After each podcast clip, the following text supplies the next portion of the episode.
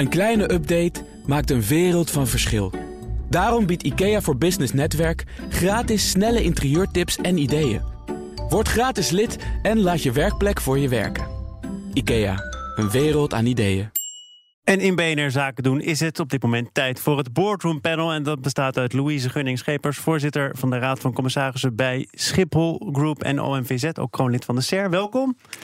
Sjoerd Vollebrecht is er president-commissaris bij bouwbedrijf Heijmans... en non-executive director bij Mylen. En mijn zakenpartner is Talita Muze, toezichthouder bij MVO Nederland... en directeur van de Energieboot. En Blikverruimers, ook nog altijd welkom. Fijn dat je er nog steeds bent. Het nieuws is natuurlijk dat Unilever-topman Paul Polman... eind dit jaar terugtreedt. Louise, mag ik bij jou beginnen? Is dit voor jou een verrassende stap? Nee, ik denk dat als iemand tien jaar voorzitter is geweest van een raad van bestuur, dat het er wel aan zit te komen dat iemand weggaat. Het is voor hem denk ik heel vervelend dat het samenvalt met een aantal eh, recente gebeurtenissen die toch een, een zekere schaduw werpen over het afscheid. Maar je zegt eigenlijk, tien jaar zou sowieso een mooie termijn zijn om terug te treden. Dat heeft niet zoveel te maken met de laatste ontwikkelingen. Ik zou me kunnen voorstellen dat zonder die laatste ontwikkelingen hij ook was teruggetreden na tien jaar. Ja, hij heeft het uh, knap gedaan, uh, ook voor zijn aandeelhouders. Maar tegelijkertijd er komt een moment dat je een stukje energie verliest. Uh, of dat nou 10 jaar is, 12, 14, 16 jaar. Continuïteit is ook belangrijk, maar ik begrijp wel dat het moment gekomen is. Maar is dat moment gekozen door hem? Is hij toch een beetje onder druk gezet door de politieke discussie, de maatschappelijke verontwaardiging, zijn positie in het maatschappelijke debat? Of denk je, tien jaar, Paul Polman dacht, het is mooi geweest? Ik denk een beetje van alles is. Hè. Je voelt dat wel uh, aankomen van jongens, uh, er moet een nieuw traject worden ingezet. Wat versheid is dan goed. Tegelijkertijd, wat Louise ook zegt, laatste stukje waar de druk, ondanks het goede presteren op hem kwam, ja, dan krijg je een ander soort vechten in de frontlijn. Dat leek hem iets minder goed af te gaan dan het gewoon bestendig bouwen van een prachtig bedrijf. Ja, wat vind je dan van dat gevecht in de frontlinie? Hoe heeft hij dat gedaan? Um, nou, uh, wat ik op de achtergrond een keer hoorde was dat men kwam met het voorstel: zullen we je niet overnemen uit private equity? Dat hij zei: ja, Ik ben trots dat jullie interesse in het bedrijf hebben, bij wijze van spreken, maar misschien staat het niet op onze agenda. En in de Amerikaanse context moet je soms heel duidelijk zijn. Uh, meer van uh, over mijn lijk. Iets, iets wat een man als Jacques Schaven goed kan. Uh, en dan is duidelijk dat het echt niet zo werkt. En zij gingen terug met de gedachte... we zijn het pand niet uitgeschopt, dus thuis de toekomst in. Nou, dat is het type wat wellicht wat anders is dan, dan hij. Ja, wat zijn, wat zijn Louise, want dat mogen we niet vergeten... na tien jaar aan de top bij Unilever zijn verdiensten? Nou, ik denk dat het inderdaad jammer zou zijn als je die uit het oog zou verliezen. Ik denk dat hij toch de eerste geweest is die uh, in zo'n positie duurzaamheid echt voorop heeft gezet. Ik denk dat dat belangrijk is.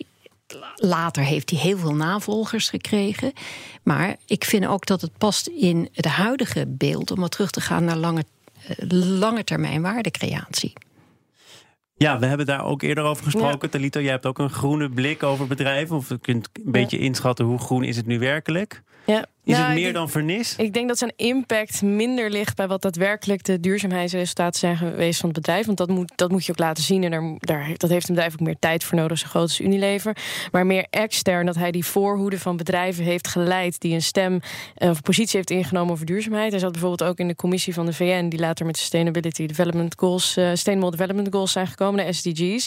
Ja, dat, dat is heel belangrijk geweest dat bedrijven daarom hebben gevraagd, om dat framework. Dus ik denk dat we zijn impact ook vooral in die externe hoek van duurzaamheid moeten zien. En de daadwerkelijke prestaties, dat, uh, ja, dat moet nog op zich gaan wachten. Ik wil. Ja, ja, ik wou zeggen, ik, ik, vind het, ik vind dat je het heel mooi zegt. Ik zou het jammer vinden als je duurzaamheid alleen in groen vertaalde.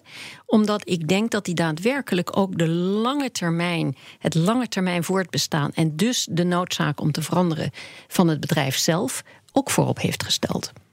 Dan nog even op de, over de manier waarop hij nu de aftocht uh, maakt. Hij vertrekt uh, na een laatste turbulente jaar, zeker ook politiek gezien, de dividendbelasting. Wat zegt dit nu over timing, over politiek gevoel, over een antenne? We hebben ook allemaal gelezen zijn interview afgelopen weekend nog in het AD, waarin hij ook nog weer verdedigt wat hij heeft gedaan. De contacten met Mark Rutte, het verwijt aan de oppositie. Louise, hoe kijk je daarnaar? Nou, ik, ik, vind, ik zou het heel erg jammer vinden als Unilever zou vertrekken uit Rotterdam. Laat ik daarmee beginnen. Want ik denk dat een, een multinational zo groot als Unilever in Nederland, het feit dat ze vorig jaar hun RD-divisie teruggehaald hebben naar Nederland, dat is echt belangrijk voor Nederland. Dus vanuit die optiek snap ik dat hij het afgelopen jaar geprobeerd heeft het hele hoofdkantoor hier naartoe te halen. Als je nou hebt over timing, zou ik niet zozeer naar die dividendbelastingdiscussie kijken, want die verdient helemaal geen schoonheidsprijs, maar wel naar Brexit. Is nou een Brits-Nederlands bedrijf op het moment van Brexit bezig met het kiezen van waar hij zijn hoofdkantoor en dus zijn beursnotering neerzet? En dat vind je onverstandig? Ja. Maar waarom is het dan heel veel gegaan over die dividendbelasting en heel weinig over de kwestie waarom nu in onzekere Brexit-tijden? Omdat wij in Nederland altijd naar de Nederlandse politiek kijken. Is dat wat hier aan de hand is? Ja, ik, ik vind het verwarrend wat er aan het eind gebeurde. Want het was prachtig geweest om het bedrijf helemaal hier te hebben. Het bestendigt die relatie uh, veel langer. De uitstraling van Unilever is heel groot. Uh, dus de impact. Uh, maar de, vervolgens is het een soort gevecht van geven en nemen ge geworden. Uh, zaken als één jaar nemen om weer te gaan stemmen over het management. Dat soort zaken zijn erin gebracht. En dat juist voor een, een tanker, wat Unilever is, moet je rust hebben, bestendigheid. En, en dat is hier eerder wat losgelaten. Dus eind van de rit hebben we alleen maar verliezers gehad. Uh, waar het, de inzet om hen naar hier te halen, ook door uh, de premier op zich, is uh, lovenswaardig. Ik vind het uh, communicatietechnisch wel een blunder. Het afgelopen interview uh, in, in de krant. Omdat ik wel denk, kijk, als ze nou daadwerkelijk bereikt was wat ze wilde, dus het hoofdkantoor naar Nederland, dan, uh, hè, dan, dan praat je daarover, dan kan je daar trots op zijn. Maar als het niet gebeurt en dan toch nog een sneer nageven, eigenlijk richting de media en het Nederlands publiek, van die begrepen gewoon continu niet waar wij het over hebben. Die zijn onbegripvol en ontwetend, onwetend letterlijk gezegd over, over, de, over de Nederlandse bevolking. Dan denk ik, ja, dat is wel communicatietechnisch technisch uh, een blunder. Had er niet ja, een adviseur kunnen optreden. Nee, daar ben ik wel mee eens. Hè. Het, is, uh, het gaat om uh, niet gelijk hebben, vaak om gelijk krijgen. En dat krijg je niet op het moment dat het gebeurt. Als CEO krijg je veel krassen op je gezicht en af en toe harde, harde, harde knal. Dan moet je eigenlijk gewoon rechtop blijven staan, maar niemand iets verwijten. Want jij zit als nummer één op die stoel en soms probeer je iets en het komt zo niet uit rust. Maar nooit uh, uh, verder eigenlijk over praten. Dus het is gebeurd, ligt achter ons, we gaan verder. Maar ja, ik ken journalisten soms een beetje. Die zijn er natuurlijk ook op uit om iemand uitspraken te ontlokken... die misschien uiteindelijk als een boemerang terugkomen. En dat is dan hier gebeurd. Ja, maar ervaren mensen. Ja. Hij beslist zelf ook om dat interview te geven ja, natuurlijk. Ja, natuurlijk. Maar het is nooit verstandig om je boos te laten maken. Daar ben ik het heel erg mee proberen de komende 20 minuten. Nee hoor, ik wil van jullie nog even weten... Waar wil je over vechten? Ja, ja nou, we hebben nog 20 minuten. Um, wat ik nog even wil weten is opvolger dat is iemand uit de eigen gelederen, Alan Job, een schot. Er werd al gezegd door andere analisten: nee, we hebben een externe rockstar nodig. Die kan het radicaal anders gaan doen. Dit is iemand die al 33 jaar bij Unilever werkt, head of beauty. Is hij nu? Is dit een verstandige zet? Ik ben altijd, als je intern goede mensen uh, kunt krijgen, ben ik een voorstander van interne opvolging. Want dat geeft ook een stukje van die continuïteit weer, waar een bedrijf, zeker als het zo, zo'n turbulent jaar achter de rug heeft, ook wel tevreden mee kan zijn. Ja, je hebt voldoende rocksterren die heel rijk zijn geworden en het allemaal weg hebben gesnoven. Dus ik weet niet of dat altijd goed is. Nee, dit, dit, is inderdaad een tanker die, die, die heel lang bestaat, echt veel goed doet. En uh, daar gekke bewegingen maken. We moeten er een bom in gooien. We moeten veranderen door een externe. Zo werkt het niet op een tanker. Die moet je meenemen. En interne mensen eh, zijn vaak uh, A, goed beoordeeld over een lange periode. En kunnen dat geleidelijk veranderen. Dat heeft Polman uiteindelijk ook gedaan. Ik ben wel erg benieuwd wat deze benoeming zegt. Of dit een statement is. We gaan ons nu wat meer intern richten om het zaken op orde te krijgen.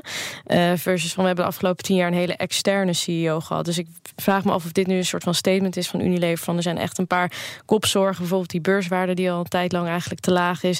Moet een paar dingen op orde brengen. Dus daarom kiezen we nu voor iemand die wat meer intern uh, operationeel dat gericht is. Kunnen, ja. Dat je daar naar kijkt. We gaan het zien. Is het ook een uh, keuze voor de lange termijn? We zouden het er eigenlijk over gaan hebben, de lange termijn waardecreatie. Jij probeerde het ook al op te brengen. Er is ook een, uh, een stuk geschreven door Mijntje Lucraat Rovers in het FD, een opiniestuk. Die zegt, ja, we hebben het er veel over in de boardroom. Het staat ook in de governance code, maar wordt niet expliciet gemaakt. Is het voor jou, Louise, meer dan een uh, buzzword? Ja, ik heb dat altijd heel belangrijk gevonden. Ook de organisaties die ik heb mogen leiden, bijvoorbeeld het AMC, die heeft een hele lange geschiedenis. Die heeft een rol gespeeld in Amsterdam. En ook als ik wegga, zal die die rol nog moeten spelen. Je bent een, een korte episode waarin je zo'n organisatie mag leiden. Dat is anders dan wanneer je een organisatie hebt die je zo snel mogelijk weer van de hand wil doen aan de hoogste bieder. En ik denk dat we weer een beetje teruggekomen zijn van het aandeelhoudersbelang alleen voorop zetten. En daar ook een aantal andere stakeholders benoemen. En die stakeholders zijn bijna altijd op de lange termijn gericht. En nu is er dus die term waar we dat aan kunnen ophangen. Zegt Mijntje Lukkeraad wel, ja, we gooien dat allemaal op één hoop. Sociaal, economisch, intern, extern. We maken het niet expliciet genoeg. En commissarissen vinden het ook lastig om daarover te praten. Wat het dan precies is. Ervaar jij dat ook zo? Mijntje is een wetenschapper. En terecht dat ze het in stukjes hakt en netjes meet en uh, meeneemt. Dat hoort erbij. Ik denk dat in de werkelijkheid van de boardroom het veel meer vermengd zit. En dat mensen ook individueel op verschillende van die aspecten anders scoren. Dus zo, ik kan me voorstellen dat zij het wil meten. Ik denk dat het eh, de discussie niet altijd helpt om het zo uh, te expliciteren. Ja, ik denk dat je eenvoudig kan houden. Als je, als je die rol krijgt, dan sta je voor uh, een uh, vitale, gezonde onderneming die uh, tijdsbestendig is. Tenzij de markt echt wegvalt, dan moet je wat anders doen. Ik vind nou het voordeel van de beurs dat je één keer per kwartaal wel een beetje gevoel krijgt. heb ik die progressie? Het, scherpt iedereen aan. Dus ik vond de combinatie wel goed. En ik vind het risico. Wat bedoel je met de combinatie? Korte nou, termijn ook in het oog termijn, houden? Op korte termijn, de schoorsteen moet vandaag roken. Om het recht te hebben in de toekomst te kunnen investeren, moet je soms ook in je onderneming duidelijk maken. Want anders is het ook wel heel makkelijk te zeggen: ja, het ging niet zo goed. We, hebben, we zijn wat traag geweest. Maar dit is toch een reactie op het feit dat er misschien in het verleden te veel op de korte termijn gericht is en te weinig op de lange termijn? Ja, maar ik vind flauwekul. Als je een CEO bent, weet je wat je verantwoordelijkheid is. En dan ga je er niet om uh, voor twee jaar uh, de, de koers omhoog te brengen. Maar wanneer die niet omhoog gaat terwijl je een goede onderneming hebt, die groeit en sterker wordt, heb je ook een probleem. Tot slot van dit onderwerp. Ja, ik ben hier toch wel wat pessimistisch over. Ik denk dat langetermijn waardecreatie echt een buzzword is en heel weinig echt wordt begrepen. Want als je teruggaat naar de geschiedenis ervan, dan is het door meneer Porter van Harvard bedacht, ergens begin 2000. En die zegt concurrentiepositie en marktwaarde moet evenredig belangrijk zijn aan maatschappelijk welzijn van de omgeving van een onderneming. En dat evenredig, daar zit het hem juist in. Want ik hoor net ook zeggen, als de markt verandert, ja, dan, eh, dan is het weer even anders met dat maatschappelijke welzijn. Dan is dat even minder prioriteit. Terwijl het ging juist om dat dat evenredig aan elkaar belangrijk is. En dat wordt echt nog niet in de meeste boardrooms uh, gevoerd. Ik ben iets meer kapitalist. Wij gaan praten over de platformeconomie. Want de opkomst van platforms als Uber, Helpling, Deliveroo... kan de hele arbeidsmarkt op zijn kop zetten. Blijkt uit een onderzoek van het ING Economisch Bureau. Het aantal ZZP'ers kan door de platformeconomie verdubbelen naar 1,8 miljoen. En daarvan zouden er dan 1 miljoen verbonden zijn aan die platforms. Uiterste scenario overigens. Louise, dit onderwerp gaat jou aan het hart. Wat wil je erover zeggen? Nou, ik vind uh, het, de stap naar platforms vind ik prachtig. Mits wij met elkaar maar vasthouden aan het feit dat wij in gezamenlijkheid een sociaal vangnet voor onze werkenden hebben, wat niet alleen voor werknemers zou moeten zijn, maar ook voor ZZP'ers. En platforms dragen daar niet aan bij en helpen ook niet om de individuele uh, ZZP'er daar zelf aan te laten bijdragen. Dus het is op dit moment niet goed geregeld? Nee, het is niet goed geregeld. En dan zegt de ING in dat rapport ook: de platformeconomie kan zo groeien omdat er geen wetgeving is. En voor je het weet zijn die platforms zo machtig dat ze niet meer te beteugelen zijn. Ja, en dan over 40 jaar, als die mensen 65 zijn, of wat de AOW-leeftijd dan ook mogen zijn. Geen dan 65, hebben we, denk ik. Dan hebben we grote armoede in Nederland, omdat die mensen niets hebben opgebouwd. En dan zeggen we: hoe kan het zijn dat die mensen in 2018 zo stom waren om die wetten niet aan te passen? Maar u, uh, u zit in de zorg, u heeft ook een verleden in de zorg. Daar zijn ZZP'ers al dan niet gebonden aan een platform. Bepaalt geen nieuw fenomeen. Wat heeft u nu als bestuurder kunnen doen om daar toch iets tegen in te brengen? Toen het net begon, heb ik gezorgd dat wij een folder maakten waarin wij hen voorrekenden wat het hen zou kosten om uit hun ZZP-inkomen dezelfde uh, vangnetconstructie te bouwen voor arbeidsongeschiktheid en voor hun oude dag. En hoeveel moet je dan opzij zetten? Heel veel. En daar schrikken ze dus van? En dan is het verschil niet zo groot meer met werknemer zijn. Dus dan zie je dat het afhankelijk is van de economische conjunctuur of ze in dienst komen of denken dat ze misschien daarbuiten nog meer kunnen verdienen dan in de zorg. Sjoerd Vollebrecht, verbonden aan een bouwbedrijf. Dus ook in het oog van de storm wat betreft die ZZP'ers en die platforms. Hoe kijk jij naar de situatie die zou kunnen ontstaan als je kijkt naar het rapport van ING? Nou, het, het eerste plaats ook die platforms, die, die maken die toeleveringsketens uh, echt efficiënter. Mensen zonder echte toegevoegde waarde tussen personen haal je er sterk uit.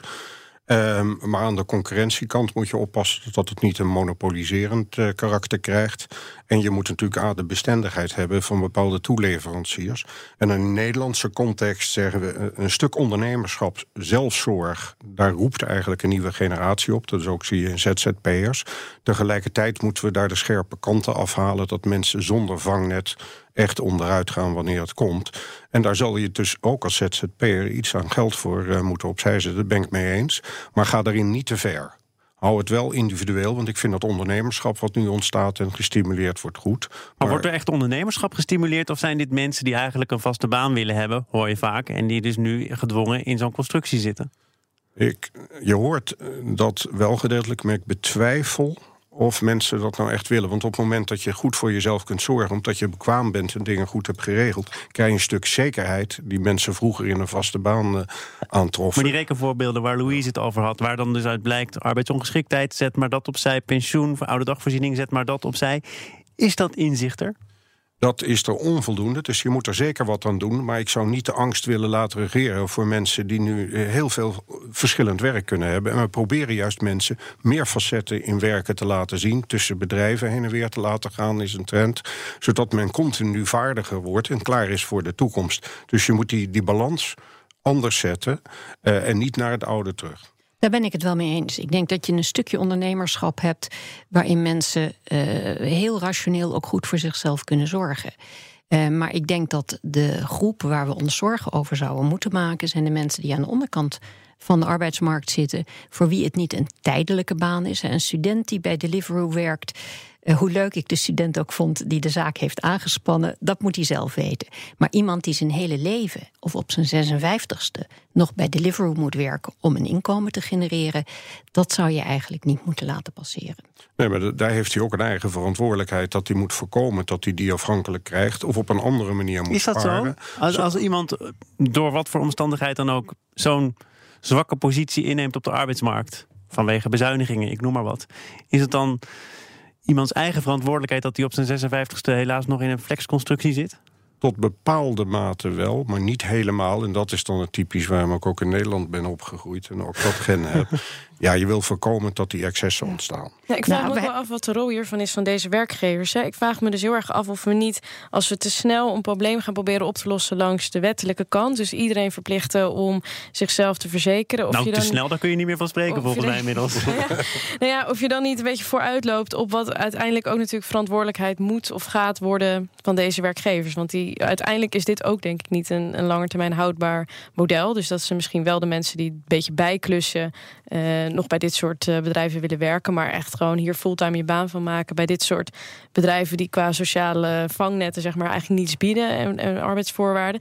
Ik denk dat dat, dat dat ook ergens op een gegeven moment gaat schuren. Dus ik ben zelf een beetje huiverig om te betuttelend naar die hele groep op te treden en te zeggen van nou ja, je moet allemaal uh, per maand maar 100, 150 euro gaan afdragen. Je, ben je ZZP'er? Ja. Ik ben ZZP'er, ja. ja. ja. Ik heb geen arbeidsongeschiktheidsverzekering, dus ik neem op dit moment maar wel een goudgerand pensioen. Nee, ook niet. Geen pensioen, geen arbeidsongeschiktheid. Ja, wat ik vooral meer een probleem vind, is dat deze hele groep ook ontbreekt. En dit soort overleggen hierover. Precies, dat maar... zie je nu met de pensioenen. Dat gaat over de arbeidsongeschiktheidsverzekering. Ze onder, deze groep ontbreekt eigenlijk in het gesprek hierover. Ik denk dat uh, het voor ons vanuit Nederlands perspectief heel moeilijk is je voor te stellen hoe je bij zoiets spannends zoals jij aan het doen bent ook echt buiten de boot kunt vallen. We hebben uh, begin deze week de Erasmusprijs dit jaar uitgereikt aan Barbara Ehrenreich, die op prachtige boeken geschreven heeft over hoe moeilijk het is, zelfs als je één, twee of drie baantjes hebt, om in Amerika uit die onderkant van die samenleving omhoog te komen. En ik denk dat wij in Nederland altijd geprobeerd hebben iedereen een kans te geven om als hij er hard voor gaat, er ook goed uit te komen.